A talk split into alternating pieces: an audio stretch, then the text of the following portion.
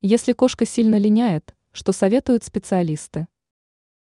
Владельцы домашних животных хорошо знают, что такое линька, но если линька у кошки затянулась или началась не по сезону, стоит подумать о визите к ветеринару. Вполне возможно питомцу не хватает витаминов и микроэлементов. Хуже, если линька связана с заболеванием. Линька у кошек бывает сезонная.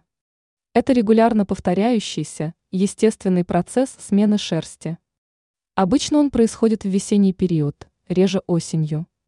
Также линька бывает после беременности и родов, рассказала изданию «Ветеринария и жизнь» эксперт международной категории по грумингу кошек Надежда Румянцева.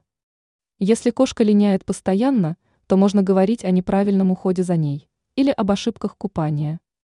Нужно помнить, что при купании кошек нельзя использовать шампуни для людей или собак. Также кошки чувствительны к эфирным маслам. Еще на линьку может влиять климат, сухой воздух в квартире зимой, а летом работающий кондиционер. Что делать? Нужно хорошо помыть кошку, потом вычесать омертвевшую шерсть.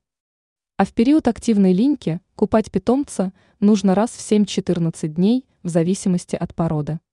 Перед купанием нужно вычесать кошку использовать сначала шампунь для глубокой очистки, а затем обычный шампунь и кондиционер. Подобный уход с интервалом раз в одном, двух месяца может исправить ситуацию, и кошка всегда будет выглядеть ухоженной. Ранее мы рассказывали о собаках, которые не признают нового владельца.